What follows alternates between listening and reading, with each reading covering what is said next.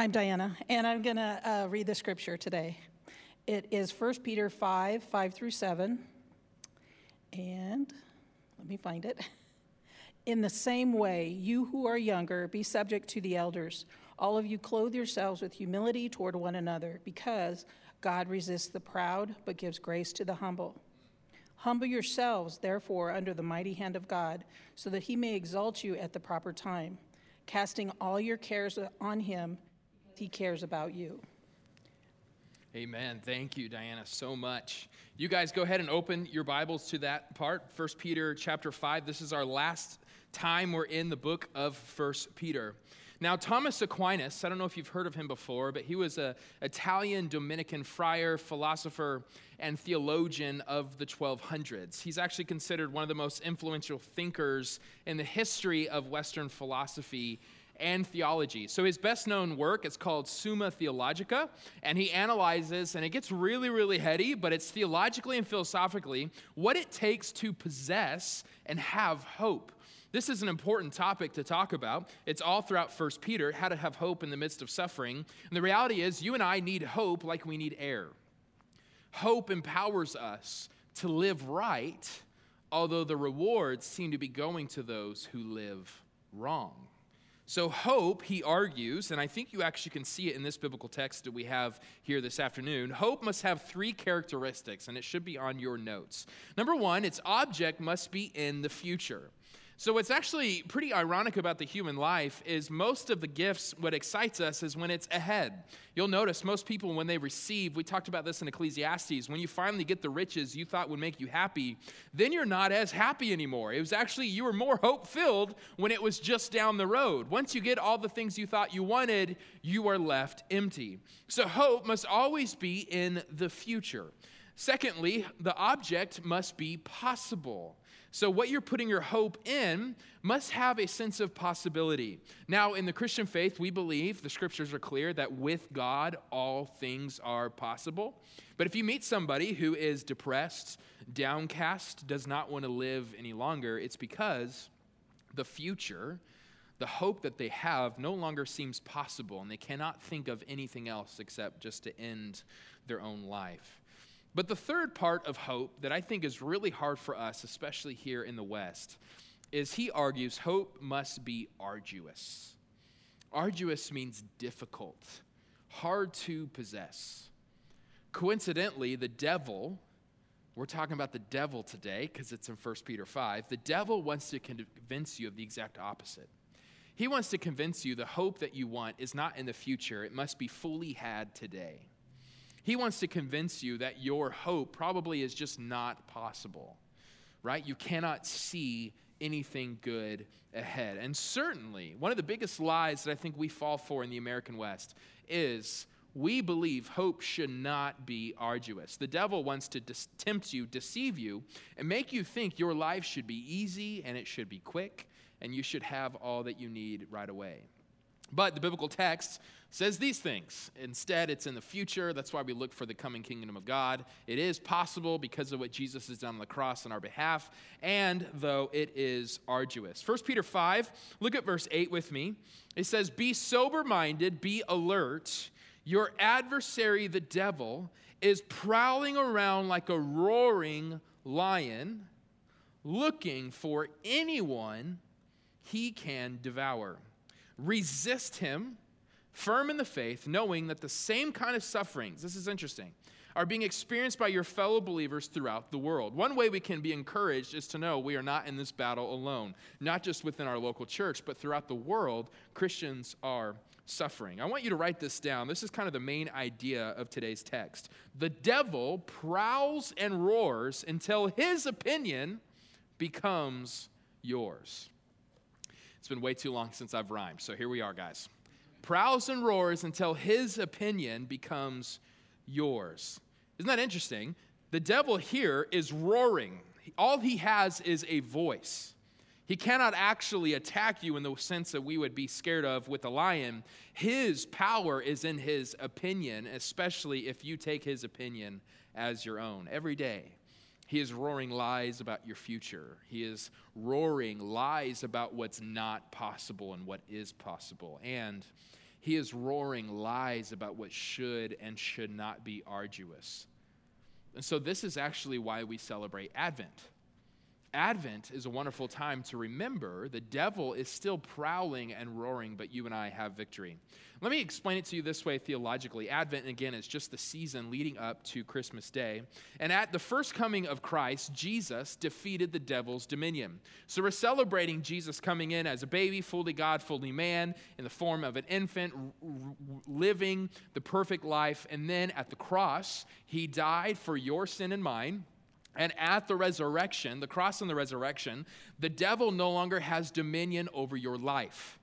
This is what we celebrate for. Sin and deception is no longer the dominating power for the saints in Christ Jesus. Now, do we have sin? Yes, we do, which leads to the next point. But we can step into righteousness. Legally, when God looks at us, he sees Christ in us. So the devil does not have dominion. This is why you may even hear, like, Christians cannot be demonically possessed, but they can be demonically oppressed, which is a whole nother talk I can't believe I just stepped into. Now, here's the next line. Here's what we're looking forward to with Advent. So Advent, we're celebrating. Jesus came to defeat the devil's dominion, but at the second coming of Christ, Jesus will delete the devil's opinion.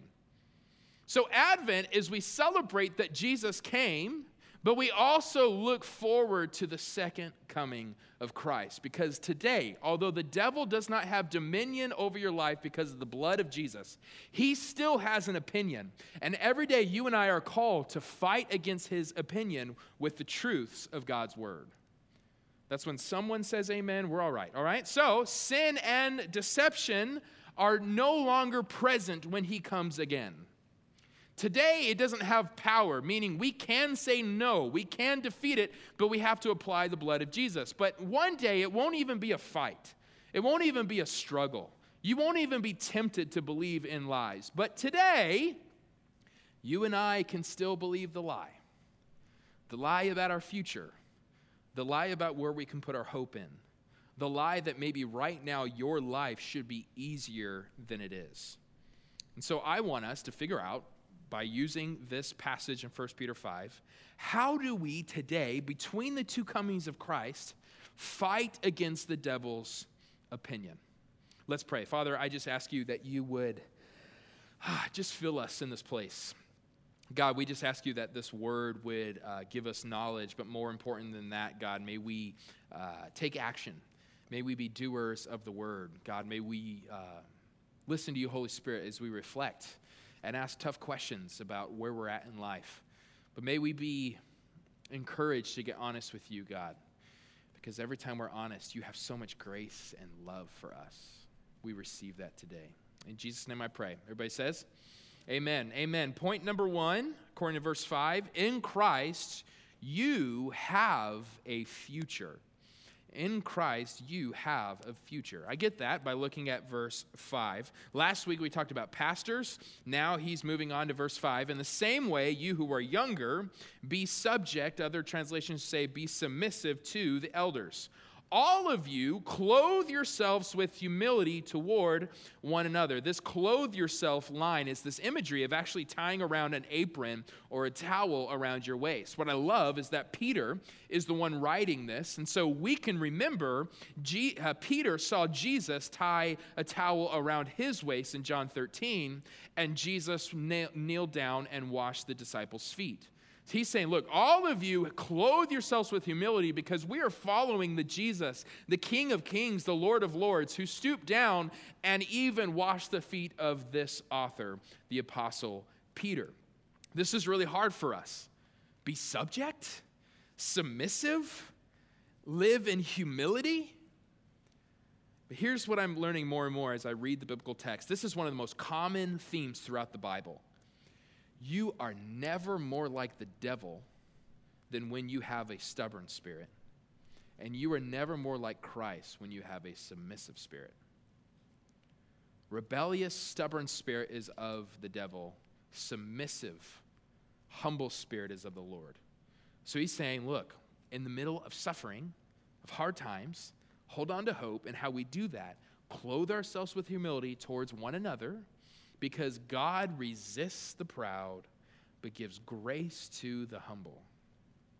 One commentator this week says pride, if you want to simply define pride, pride is simply the resistance to the grace of God. Anytime you resist the grace of God, you are entering into pride. And here's what really scares me. If God resists you, you can't pull anything off, right? And there's a lot of things in my life that I feel like I have resistance against, and it's really hard to find victory in. But if God himself resists you, you are done before you have begun. But if he gives grace to the humble, sign me up for humility. Now, I want to give us a few ways. What does pride look like in the Christian life? Okay, so I actually think there's at least two ways. Pride can look like self-pity and self-praise. Write that down. Self-pity says, I have no future. Most of us don't think of pride in this way because we think of self-praise. Oh, I'm all the best. I'm all that. But in many ways, pride, especially for the Christian, tends to be, I have no future. If you struggle with self-pity, your wounds have become your world. Even more scary, maybe your illness has become your identity. One of the shocking passages in Scripture, John chapter five, Jesus goes to a man who is known for not being able to walk. Jesus goes up to him. Verse six, you know what question he asks? He goes to this man and says to the, to the disabled man, this was his identity, disabled, we don't even know his name. Do you want to be healed? Now, why would Jesus ask a disabled man, hey, do you want to be healed? I'd be like, yes, Jesus. If I was his disciple, come on. He hasn't walked in years. Of course, Jesus, can we skip the formalities? Can you just heal him so our movement can grow? Why does Jesus ask this question? The reality is some people don't want to be healed. You live life long enough, some people actually want to stay the victim, and that is pride. Pride loves self-pity more than anything. Think, I have no future. Okay, let me change your future. No, no, no, no, no, no, no. And so we actually miss out on the grace of God because we would rather stay the victim than to step into victory. And Jesus and Peter warns us, saying, look, God resists the proud. See, God wants to shower his love and grace on you. And one way we turn it away is simply by not wanting it. And we pull the false humility card and say, oh, just poor me. Reality is we need to step into what God has for us. And so, thankfully, in that story, they wanted, he wanted to be healed, and Jesus healed them. But in other stories, you have Jesus, he left his hometown. Why? Because they did not believe. They did not want to be healed by Jesus, the one that they grew up with. So that's the question for us, the question for you. Do you believe you have a future? Self-pity says, I have no future. It's just focused on yourself. And the moment God wants to give you one, you shun it. But the second way we can have pride is self-praise. Self-praise says, I am the future. Self-praise wants to constantly feel like you are all that and a bag of chips. Some ways that I, I wrote down, what are some ways that I have exhibited self-praise in my life? Because I certainly don't want to keep living that way. I put, you learn to hide your insecurities by exaggerating your strengths. You ever do that? Hiding your insecurities by exaggerating your strengths. Or you have fallen for the lie of self-praise if you turn every conversation into something you have done. The reality is God resists that kind of person. Luke fourteen, you don't have to turn there. It should be on the screen. He warns us of self-praise. I love this. I love what Jesus does. So Jesus told a parable to those who were invited. When he noticed, look how present Jesus is. He looks at the people he's with. When he noticed how they would choose the best places for themselves. In the Jewish context, where you sat was really, really important. The closer you were to the host, the more uh, dignified and worthy you were. And so, man, going to a party was exhausting and just stressful because you're trying to prove how great you are, and so you're trying to get as close to the host as possible. So Jesus sees all this anxiety, and, and he says this. He says, when you're invited by someone to a wedding banquet, don't sit in the place of honor because a more distinguished person than you may have been invited by your host. You never know who else is coming. They didn't have a Facebook R S V P, right? Okay, so verse nine, it says, now the one who invited both of you may come and say to you, hey, give your place to this man. And then in humiliation, you will proceed to take the lowest place. Next verse. But when you are invited, go and sit in the lowest place, so that when the one who invited you comes, he will say to you, friend, move up higher. You will then be honored in the presence of all the other guests. I think one more verse. It says, for everyone, and look at this phrase, it's familiar to First Peter five, for everyone who exalts himself will be humbled, and the one who humbles himself will be exalted. What is Jesus saying here? Look, exhausting yourself, oh sorry, exalting yourself is exhausting yourself. I gave that away.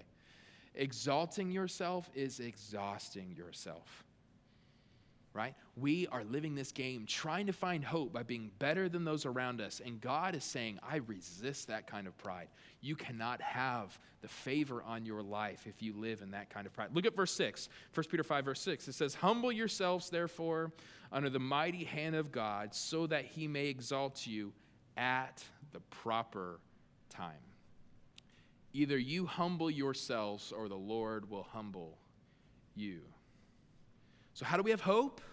How do we push through? We have a future, but our future is not in our hands. Our future is in the mighty hand of God. And so when there is stress, when there is, oh, is God going to take care of me? We don't run to self-pity. No, no, no. We are open to the grace of God, but we don't run to self-praise. We don't act like we have it all going on. We are just who we are and trusting in the goodness of God to see us and exalt us at the moment we need. My future is in God's hands, so I don't need to worry. Now, in this passage, it's saying, be sober-minded, be alert. So I think this passage, in verse eight, it's telling us to examine. So before we move on to the, the next idea, I want us to ask this question. Ask yourself this question. Do I reek of arrogance? Verse five and six is pretty clear. If you want the grace of God on your life, it cannot coexist with arrogance. Arrogance can be self-praise or it can be self-pity. Be honest with yourself. This is an invitation to repent. Turn away from that way of life. It's an empty way, and there is no future. But the devil roars and wants you to keep going between self-praise and self-pity. But in Christ, we have a future. In Christ, when we self-denial, that is when we are taken care of. Number two, I want us to point out in this text that in Christ all things are possible. Remember, the enemy wants to say you have no future and that no things are possible, which is why we have so much anxiety. First Peter five, verse seven, it says, casting all your cares on him. Other translations, which I, I'm kind of in favor of in, in this text, it says, casting all your anxiety on him. Why? Because he cares about you. I love that line. Like, why would we bother God with all of our anxieties? Well, because he loves us and he wants to know about it. I think this word, this word cast, is this, um, in the Greek, it's meaning to decisively and deliberately give God your problems. I know some pastors, they, they take this so literally in their own life that they literally write down their worries and they cast it. Uh, so like I have a friend, it feels so youth pastory, but he writes down his anxieties and he throws it into a fire. I have a fire like every night, so I should do this exercise because it helps with the fire anyways. But in his mind, he's saying, okay, God, I am actually bodily doing what I want to do spiritually. I'm taking my anxieties and I'm giving them to you. We're actually so excited. In the coming new year, we're going to do a whole series on Sabbath. We're actually creating right now a Sabbath box. And this, this box, I'm so pumped about it. We're giving you all sorts of things like a candle, um, more things coming. We're still in the design process, but we, we have a lot of great things happening with this box. But one idea we've had is to use this box to put your phone in for twenty-four hours. So you're just not with your phone, so you can actually be at rest with the Lord. But another way you can use this box, and Pastor Caleb wrote this on the Sabbath guide we're going to be giving you next year, is you can write down your worries. Because the beautiful thing about Sabbath is the day where you're not even thinking about your cares. You're just focusing on the goodness of God. You can write down your worries and put it in that box, and it'll be just, just put it away, right? So this roaring lion wants you to be so consumed in your cares you can't think of anything else. right? The volume is up on your anxiety, therefore you cannot run to anything else. Write this down. I say this all the time, but I think it's so helpful. Your vision of God's love determines the version of your hope. How much you cast your cares on God is dependent on how much you think God cares about you. It's a beautiful thing. If Jesus loves you enough to take your sin, he certainly loves you enough to take your sorrows. This is how good God is. And so if you're having trouble casting your cares on God, spend some time learning about how much God loves you. Timothy Keller, he put it this way. He says, anxiety is always a refusal to see how much God loves you, how much God cares for you. Now, let me be clear. This gets really difficult because I think we didn't, we tend to uh, fail to make the distinction between clinical anxiety and sinful anxiety, right? So let me, let me make this right off the gate. Clinical anxiety, we believe that there are chemical reactions within your brain and your body, and we believe a lot of times that takes medication. I am no doctor, um, but I do know the church has hurt people in the past by just saying, just cast your cares and move on, and you've done all those things, and yet you still have a lot of issues and anxiety, and it's debilitating. And so we are a church that says, yes, go to a doctor. Let's figure out all the different ways we can care for you. But I do think some so many of us claim what's clinical is actually sinful, right? We say we're so anxious and we think it's beyond our control. And yet after a five-minute conversation with you, I realize you have, like, you barely sleep, right? You're, you watch Netflix all the time, right? You're never in your word. You never have moments of silence. Of course you're anxious, right? Like, there are just certain natural things that make us anxious, and let us help you walk through your life to make practices that change that. But I do think we have used the, the, the language of anxiety in our culture is so prevalent, we almost have no longer, it's no longer in the sinful category. We just think it's something you have or you don't. But in many ways, our anxiety stems from our arrogance. It stems from our own sin. So with a sober mind, we need to ask ourselves, am I riddled with anxiety? Is this a clinical issue or a sinful issue? And I think only you can answer that. But I want to ask you, how often do you meditate on the love that God has for you? If the answer is never, maybe it's a sin problem. Maybe it's just simply not focusing on him. How often do you give your worries to Jesus? You can't say there's no victory in anxiety if you haven't at least done these real natural practical steps in applying the scriptures, doing the word by casting your cares on him. Why? Because he cares for you. Now, the devil, he prowls and roars until his opinion becomes yours. And he wants you to think your future's not possible. He wants you to be caught up in your anxiety, but the scriptures are calling us to be sober-minded, be alert, recognize the devil is trying to devour us with his opinion, and we can fight it with the truth of his word. Which leads me to number three, in Christ, the good is always arduous. Man, the more I live life, I don't know whose fault it is, but like, for so long, I have assumed if I am living the Christian life the right way, then it's the light way, right? It's easy. And I know Jesus says, my yoke is easy, my burden is light. But then he says, die to self, right? Like, carry your cross. It's so hard to balance these things together.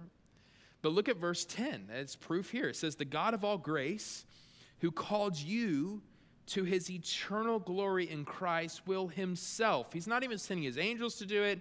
It's not, no, he himself will restore, establish, strengthen, and support you after you have suffered a little while. See, God in his sovereignty knows some of the greatest gifts in your life cannot come without suffering. Some of the greatest uh, maturity building, this love extending in your life can only come after a season of suffering. But the roaring lion wants to convince you the suffering is because you serve a distant God. The suffering is because maybe God doesn't love you. That, that's so far from the truth. See, this roaring lion, he wants to convince us. He has convinced me many times that this life should be easier. It should be faster. Moses, he led the Israelites out of slavery. And what did he do for forty years? Wander in the wilderness. David was anointed king at a young age, but then spent the next fifteen years running from King Saul until he was appointed king. You had the Apostle Paul. He had this miraculous encounter with Jesus, and then he spent years in silence and hiddenness and obscurity in Arabia. We love to skip that part, right? The way the Christian life, Aquinas calls it the arduous good. The arduous good. The reality is, everything good is arduous, and everything good is slow. I was reading a book this week, and it talked about the olive tree. And it's so interesting because Jesus always talks about the kingdom of God, and he, and he references things like gardening and things like an olive tree. Did you know an olive tree does not produce fruit for eight years? Eight years, not a single fruit. But did you know there are olive trees, I've seen them, that are in Jerusalem today that Jesus walked amongst two thousand years ago? It's slow but sure. This is how the kingdom of God works in your life. Now, why does God do this? Because we don't know what to do when things are easy. We run away from God. Nehemiah nine, verse twenty-eight. Should be on the screen. Um, pop over. Perfect. Nehemiah nine. They realize they're in exile. The people of God have been cast away, and now they're coming back, rebuilding the wall, and they're recognizing, here's why we're here. Here's how we are at this point where we were exiled and now we're back. And so all of Nehemiah nine is incredible. They're reading the word of God and repenting and reciting how they've turned from God. And it says, but as soon as they had relief, this is talking about their ancestors, they again did what was evil in your sight. The moment they got what they wanted, they turned right back to the worship Baal. The moment they got what they wanted, they turned right back to idolatry. And the reality is, God has put it in our life where life is hard, because if it's not hard, it doesn't become holy. Beth Moore, I don't care what you think about her in recent days, but she actually warned the younger generation uh, this week on Twitter of thinking popular ministries are always easy and always successful. She has this line. She says, I believe God's way of working, of appointing or allowing us to continually face difficulties and disappointments and opposition, is in no small part for our deliverance. It is a gift, an unwanted gift often, but a gift nevertheless. And I love this line. I think it's the heartbeat of this passage. What God wants for Jesus' followers is for us to be filled with his Spirit, not with ourselves. How do we be filled with the Spirit? Hard times. After suffering a little while. But after going through this suffering, this text is promising us we will be restored, established, strengthened, and supported. So with a sober mind, I want us to ask ourselves, am I ruled by immediacy? What does that mean? Are you a prisoner of the moment? Can I not see beyond my flesh's appetite? Am I judging my fruit in a season of pruning? Am I judging how much God loves me for the moment I'm in now? See, the reality is God, he is slow but sure. And we are so much more in the presence of God and operating in the kingdom of God when we recognize God doesn't work in the immediate all the time. We love to share those stories. This guy, man, he he he was a murderer and a drunkard, and Jesus saved himself. Now he loves everybody. He's never struggled again. How great. But there's just as many stories of God's grace in your life where every day it's a battle to fight out your old ways and the old way of thinking and to choose goodness, to pursue God in holiness, even though life gets hard. See, God is calling us to resist these lies, the lies of arrogance, that you don't need God for your future, the lie of anxiety, that your future isn't possible, and the lie of immediacy, that life should just be easy. Friends, life is hard, but God is good. I'm reminded in James four, James says the same phrase. He says, resist the devil, and I love what he adds, and he will flee from you. This word resist in both passages is actually written in aorist active imperative. You know what that means? Probably not. I didn't, I forgot. Aorist active imperative means doing something in the present because of something that happened in the past. What is Peter saying? He said, resist the devil today because Christ ultimately resisted and conquered him at the cross. See, we can only do this in the present because of the victory of what happened in the past. Christ has secured the victory. Jesus has already stripped Satan of deception, of his power, but he still has a presence. And in this moment, we are called to gather to step into the fight. Okay, G- uh, the devil has no dominion over me, but it is my choice to pursue the good life, to study the scriptures, and make sure the devil has no opinion over me. So I want us to give us three next steps, and I'm done. What are three ways we can apply this text today? Number one is to practice grace. Especially if you're one struggling with pride, I want you to take the challenge to practice grace. What do I mean by that? I want you to apply in your life God's favor over you. For those of us who struggle with condemnation, those keep beating ourselves up for the life that we have lived in the past, give yourself grace because God has given you grace in Christ Jesus. Also, I think the way to practice grace this week is to give grace to others. I know for me, I was frustrated with somebody this week. I was on my prayer walk, and I realized God was saying, Trey, the problem's not him, it's you. Give him grace. Give him love. Quit holding him to that standard. You don't hold yourself to that standard. Give him grace. How can you practice grace this week to your life and the lives to those around you? Number two, practice gratitude. It says, casting all your cares on him because he cares about you. How does he care about you? Count all the ways God has been so good. How has he loved you? How has he cared about you? List them. Instead of, the, don't throw those away. Keep them.